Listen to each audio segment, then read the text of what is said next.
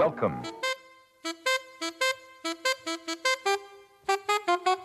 It don't mean a thing if it ain't got that swing. L'épopée des musiques noires. Joe Farmer, Nathalie Laporte. Fellas, I'm ready to get up and do my thing. jigida ka ni jigi misɛnya o man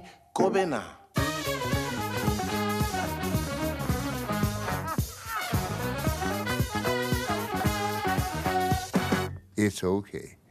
You know, it's okay.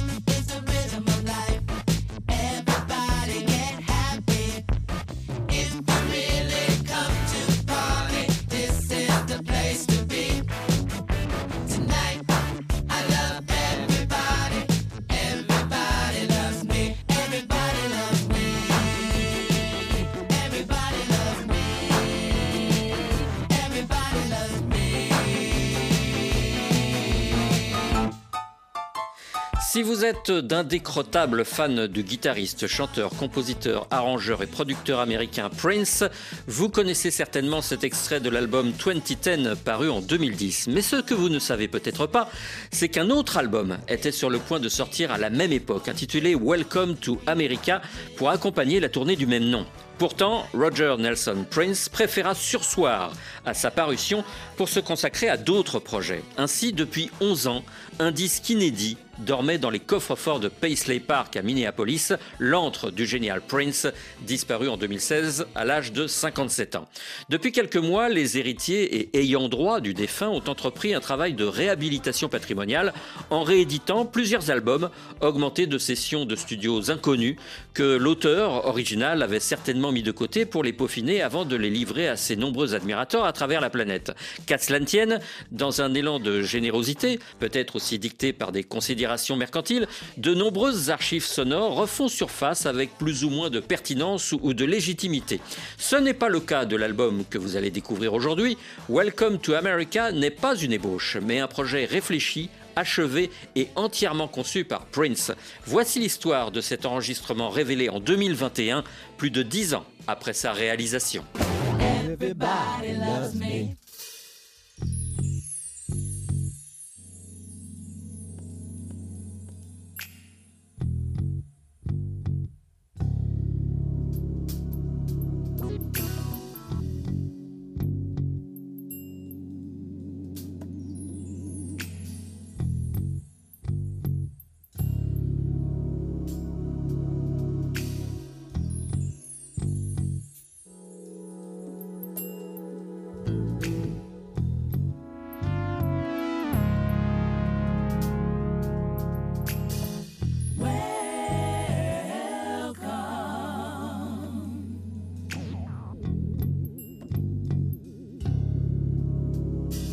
Welcome to America. En préambule à notre série estivale consacrée aux archives de l'épopée, c'est un entretien inédit avec le pianiste de Prince que nous vous proposons cette semaine. Maurice Hayes, que Prince renomma Mr. Hayes, intégra le groupe de son héros et mentor en 1992 et ce souvenir-là est à tout jamais gravé dans sa mémoire. En fait, je l'ai rencontré dans les années 80, mais vous avez raison, j'ai intégré le groupe lors de la tournée Diamond and Pearls en 1992.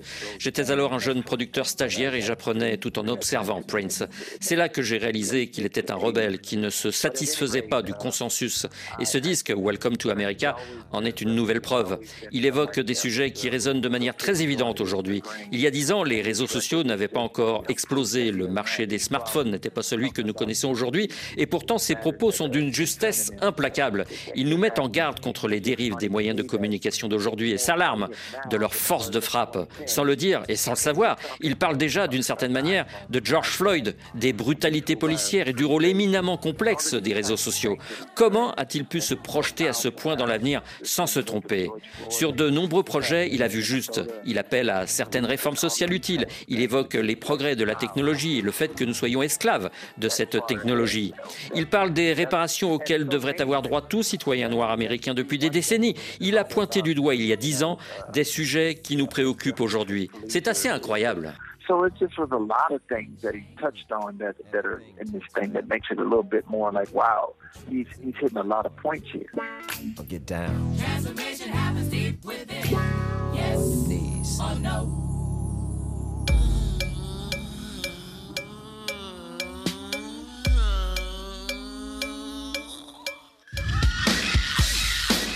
Maurice Hayes a donc fréquenté de près un véritable génie de la musique populaire américaine. Et bien qu'il restât à ses côtés pendant de longues années, il continuait à ressentir ce frisson d'admiration et de jubilation chaque fois qu'il se produisait en sa compagnie. It was intimidating for me. I, you know, I, it, you know, man, I always felt like C'était très intimidant. Non seulement j'étais aux côtés de Prince, mais aussi d'excellents musiciens comme Tommy Barbarella, Sonny Thompson, Michael Bland, Tony Mosley, etc. Tous ces gens avaient tant de talent que j'étais sur un petit nuage. J'ai beaucoup travaillé pour être au niveau, mais je n'ai jamais oublié que j'étais aux côtés d'un génie nommé Prince. Chaque fois que j'étais derrière lui, sur scène, et que je l'entendais entamer Purple Rain, je frissonnais. Je me souviendrai toujours du concert du 17 décembre 1982. Je n'étais pas encore l'un de ces musiciens, mais je me disais un jour, il faudra que je travaille avec ce mec-là. Une des raisons pour lesquelles je suis resté si longtemps avec lui, 20 ans tout de même, c'est la communion d'esprit. Je partageais totalement ses choix artistiques et j'étais très révérencieux à son égard. Je savais quelle place je devais tenir face à un tel personnage.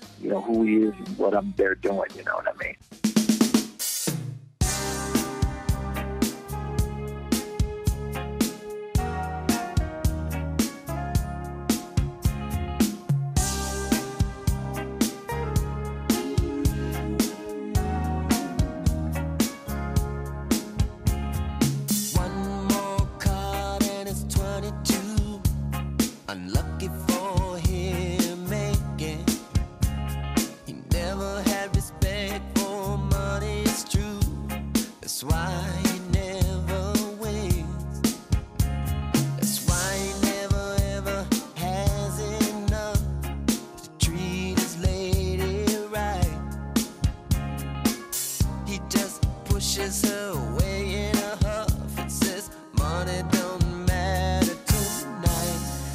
voilà désormais plongés dans le quotidien de Maurice Hayes quand il œuvrait au sein du New Power Generation, le groupe à géométrie variable de l'imprévisible Prince. Revenons donc maintenant à ce qui nous occupe aujourd'hui, l'album Welcome to America, créé en 2010 mais resté dans une bulle spatio-temporelle pendant plus de 10 ans.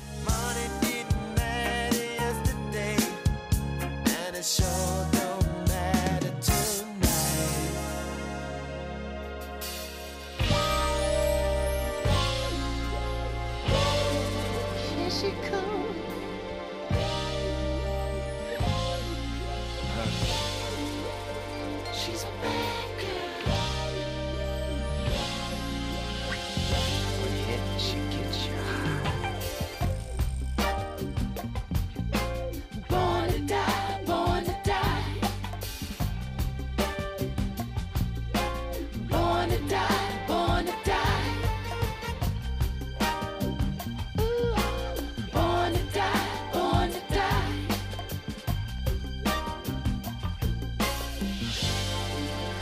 Paru le 30 juillet 2021 à grand renfort de publicité, l'album Welcome to America étonne par son acuité presque visionnaire de notre 21e siècle.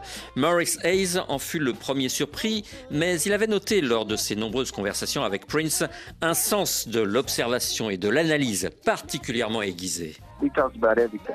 And uh, that was absolutely something we spoke. On évoquait toutes sortes de sujets. Il est clair que les thèmes politiques et sociaux l'intéressaient. Le fait de voter était pour lui un sujet capital. Nous parlions également des outils technologiques que nous avions à disposition. Et je sais que Prince ne voulait pas de portable. Il préférait retenir par cœur les numéros de téléphone dont il avait besoin. Il n'utilisait pas de téléphone portable. C'était vraiment un être différent. Il se passionnait pour la technologie, mais ne voulait pas en être le prisonnier.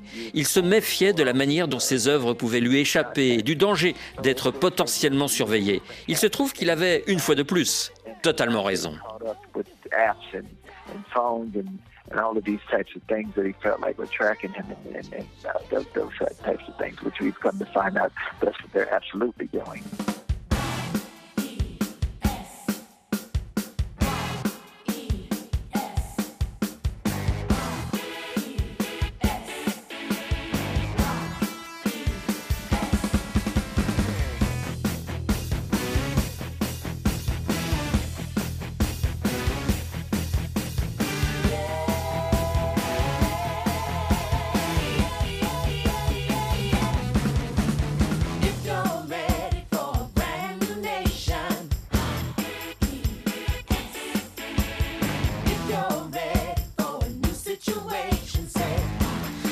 Quand Welcome to America est envisagé par Prince en 2009, Barack Obama vient juste d'être élu président des États-Unis. Certaines chansons semblent y faire référence, comme le titre Yes, qui rappelle un célèbre Yes We Can. Mais Maurice Hayes ne veut pas être aussi affirmatif. Honnêtement, je ne sais pas. Il se trouve que je n'ai pas travaillé sur cette composition. À l'époque, cette chanson n'apparaissait pas sur le CD que Prince m'avait confié en guise d'ébauche. Il ne cessait d'ajouter de nouveaux titres à ses différents projets. Je ne saurais donc pas vous dire si cette chanson était dans ses archives personnelles depuis longtemps ou s'il l'a créée sur le moment. Trois chansons ont été ajoutées à l'album Welcome to America, dont je ne suis pas le producteur. Je ne peux donc pas commenter de manière pertinente.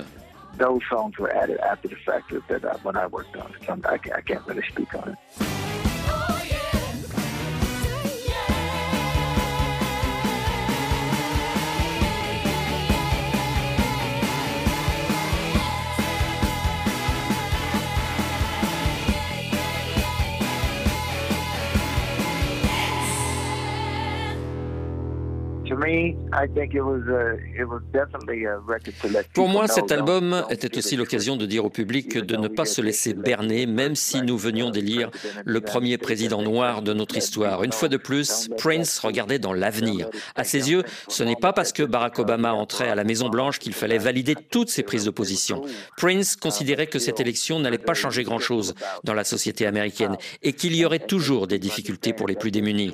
Certes, il se félicitait de ce pas en avant, mais s'interrogeait sur les années à venir, et notamment sur le sort des Noirs américains. Je pense donc que Welcome to America est un album qui met en garde la société américaine contre ses dérives. Il voulait absolument décrire un avenir probable si des décisions politiques majeures n'étaient pas prises. Il voulait alerter sur l'état du monde, et il avait tellement raison.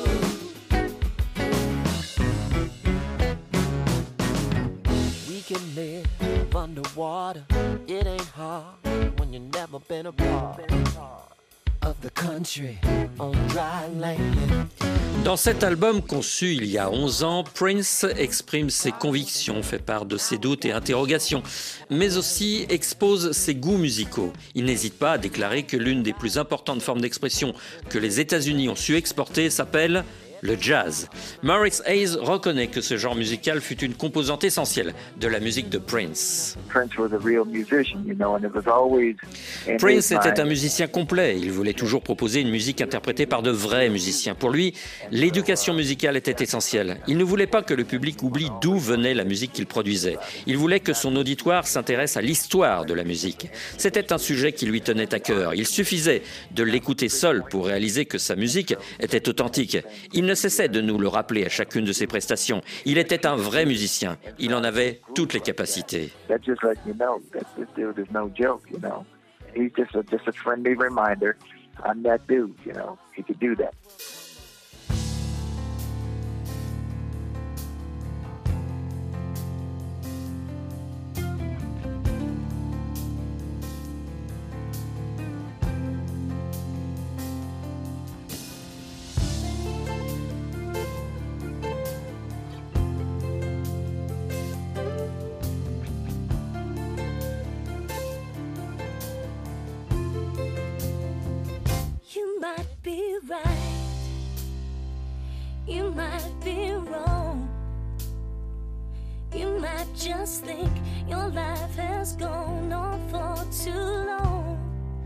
Quand on a l'opportunité de converser avec un ancien partenaire de Prince, on veut tout savoir. Comment travaillait-il? Était-il un chef d'orchestre exigeant, pointilleux, rigoureux? Préférait-il la spontanéité aux élaborations fastidieuses? Autant d'interrogations auxquelles Maurice Hayes a bien voulu nous répondre, à commencer par ce jour où il découvrit le projet Welcome to America pour la première fois. J'ai reçu un coup de fil de Prince qui me demandait de le rejoindre en studio pour me faire écouter quelque chose de nouveau. Quand je suis arrivé sur place, il était dans sa voiture, sur le parking. Il m'a demandé de monter dans la voiture et m'a fait écouter sur son autoradio un titre sur lequel il travaillait. Il m'a demandé si j'étais d'accord pour le coproduire. Puis il m'a fait entendre d'autres titres qu'il avait copiés sur un CD. C'est ainsi que notre collaboration est née pour cet album. Nous avons finalement fait appel à Tal Wilkenfeld à la basse et Chris Coleman à la batterie pour donner du corps au projet et nous avons ensuite ajouté les choristes. So that's how it came about. And he had already recorded uh, basic tracks, like uh, with Tal Wakenfield on the bass and Chris Coleman on drums, and uh, with the with the uh, singers, the background singers.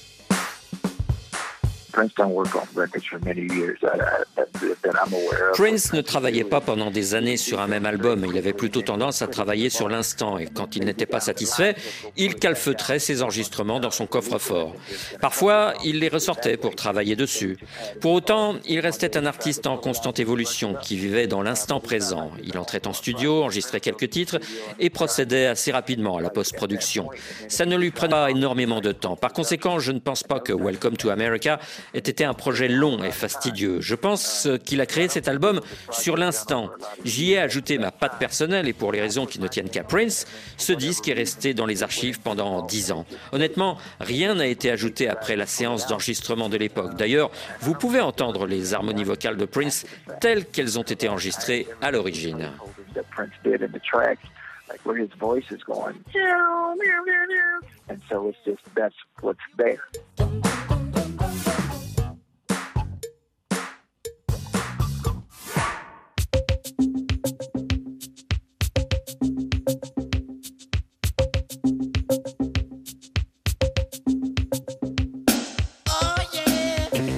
Évidemment, les fans de Prince ne pourront éviter cet écueil de comparer les anciennes productions de leur idole à cet album Welcome to America, exhumé d'archives post-mortem que l'intéressé aurait peut-être hésité à publier.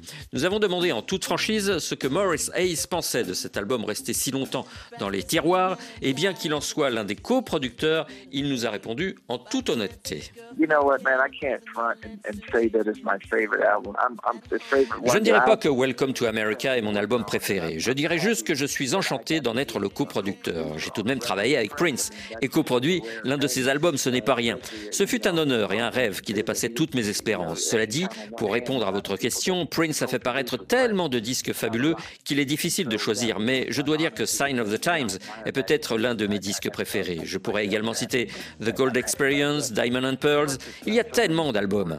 Pour revenir à Welcome to America, je pense que l'on peut le considérer comme un album majeur car il épouse parfaitement ce que nous vivons aujourd'hui dans le monde. On perçoit clairement son impatience, ses attentes, ses espérances, son désir d'unité. Il appelle véritablement à un changement de comportement. Cet album est le miroir de l'Amérique. Il nous invite à nous regarder en face, à reconnaître que nous avons des défis à relever aux États-Unis. Si nous sommes incapables de faire notre examen de conscience, nous allons au-devant de gros problèmes. C'est ce qui fait la puissance et la pertinence de cet album. Because I think it just turns a mirror on America and just said, look, you got a problem. And if you can't fix this problem, we're going to have a problem. That's what's powerful about this record. I, I, checking one, two. Mm. I hitched the train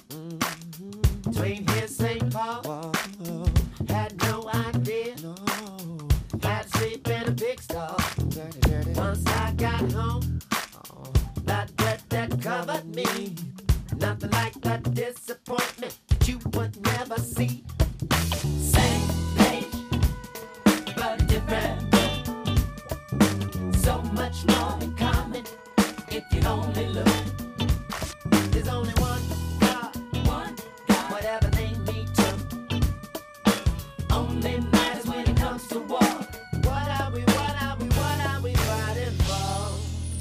Comme le précise Maurice Hayes depuis le début de cette émission, Prince pressentait les changements sociaux et politiques.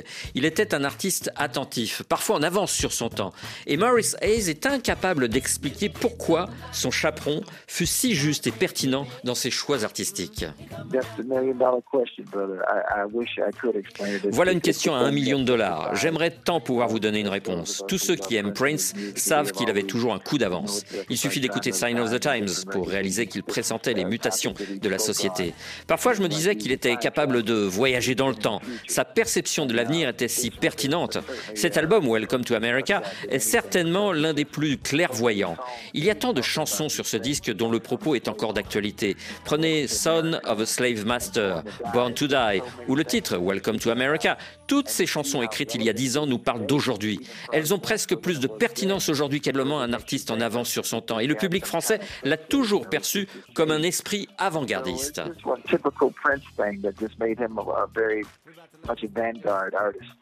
When she comes,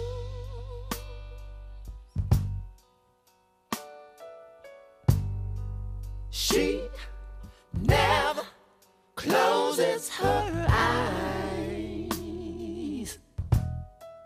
No, no, no. See,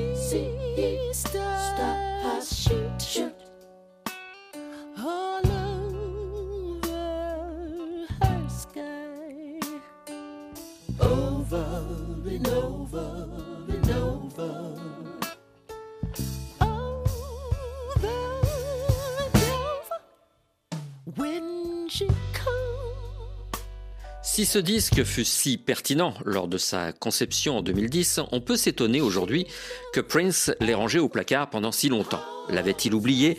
Le trouvait-il imparfait? Une fois encore, Maurice Hayes nous répond sans détour. Il y a plein de raisons qui pourraient expliquer pourquoi Prince n'a pas sorti cet album en 2010. Il ne m'a pas donné d'explication à l'époque. Je lui avais pourtant posé la question, mais il bottait en touche. Je pense qu'il a hésité car il faisait appel à plusieurs musiciens à la fois et cherchait peut-être le meilleur casting possible. C'est un peu de cette manière que fonctionnait le groupe NPG, New Power Generation. C'était un ensemble de musiciens au service de Prince. Que ce soit John Blackwell, Tal Wilkenfeld ou Chris Coleman, il fallait être disponible pour Prince. En d'autres mots, ces tergiversations ont certainement altéré son enthousiasme pour faire paraître immédiatement ce disque. Il changeait souvent d'avis, mais cela faisait partie de sa personnalité.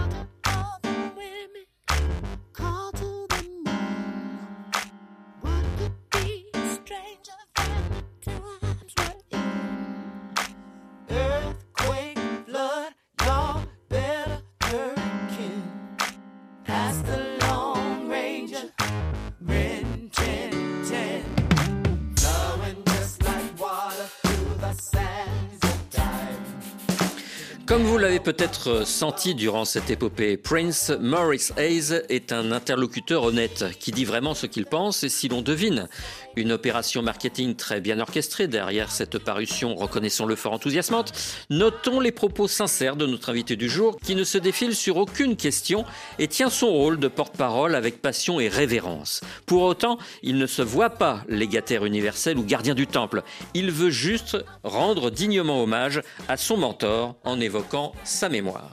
Here, here's my thing with that: the estate and the family.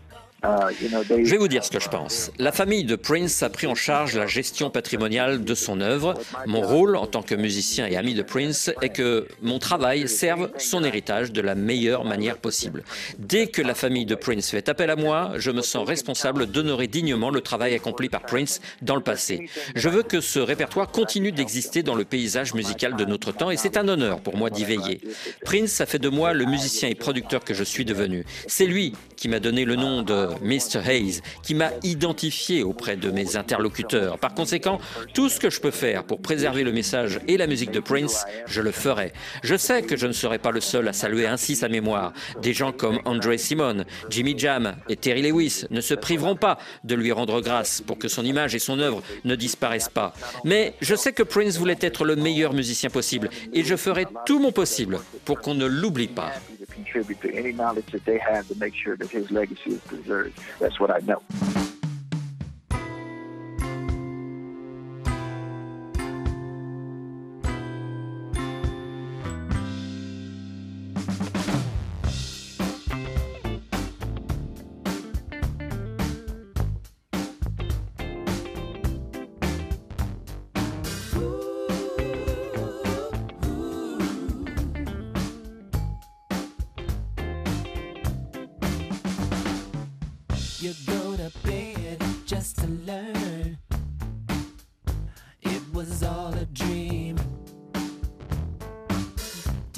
After day,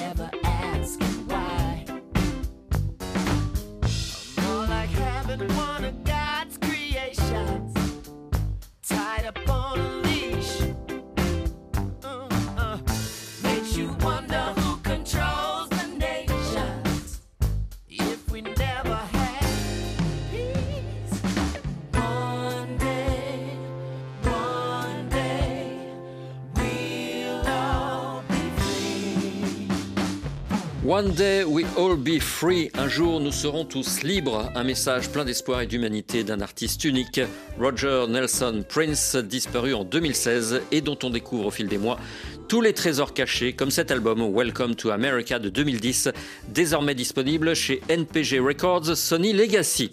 Nul doute que l'avenir nous réservera d'autres surprises de taille, tant ce musicien fut prolifique et insatiable. L'émission du jour était réalisée par une princesse, Nathalie Laporte, qui connaît sur le bout des doigts l'œuvre de Prince. La semaine prochaine et jusqu'à la fin du mois, nous vous proposerons, puisque nous sommes dans l'univers des archives, quelques documents inédits issus de notre passé radiophonique et notamment des interviews de Randy Crawford, Kirk Lightsey et ici May Brooks ou des Maotella Queens que nous avions diffusés partiellement naguère et qui méritent à nos yeux une écoute intégrale. Le premier volet de cette série vous sera proposé dans 8 jours. D'ici là, passez une bonne semaine. Dans quelques instants, le journal.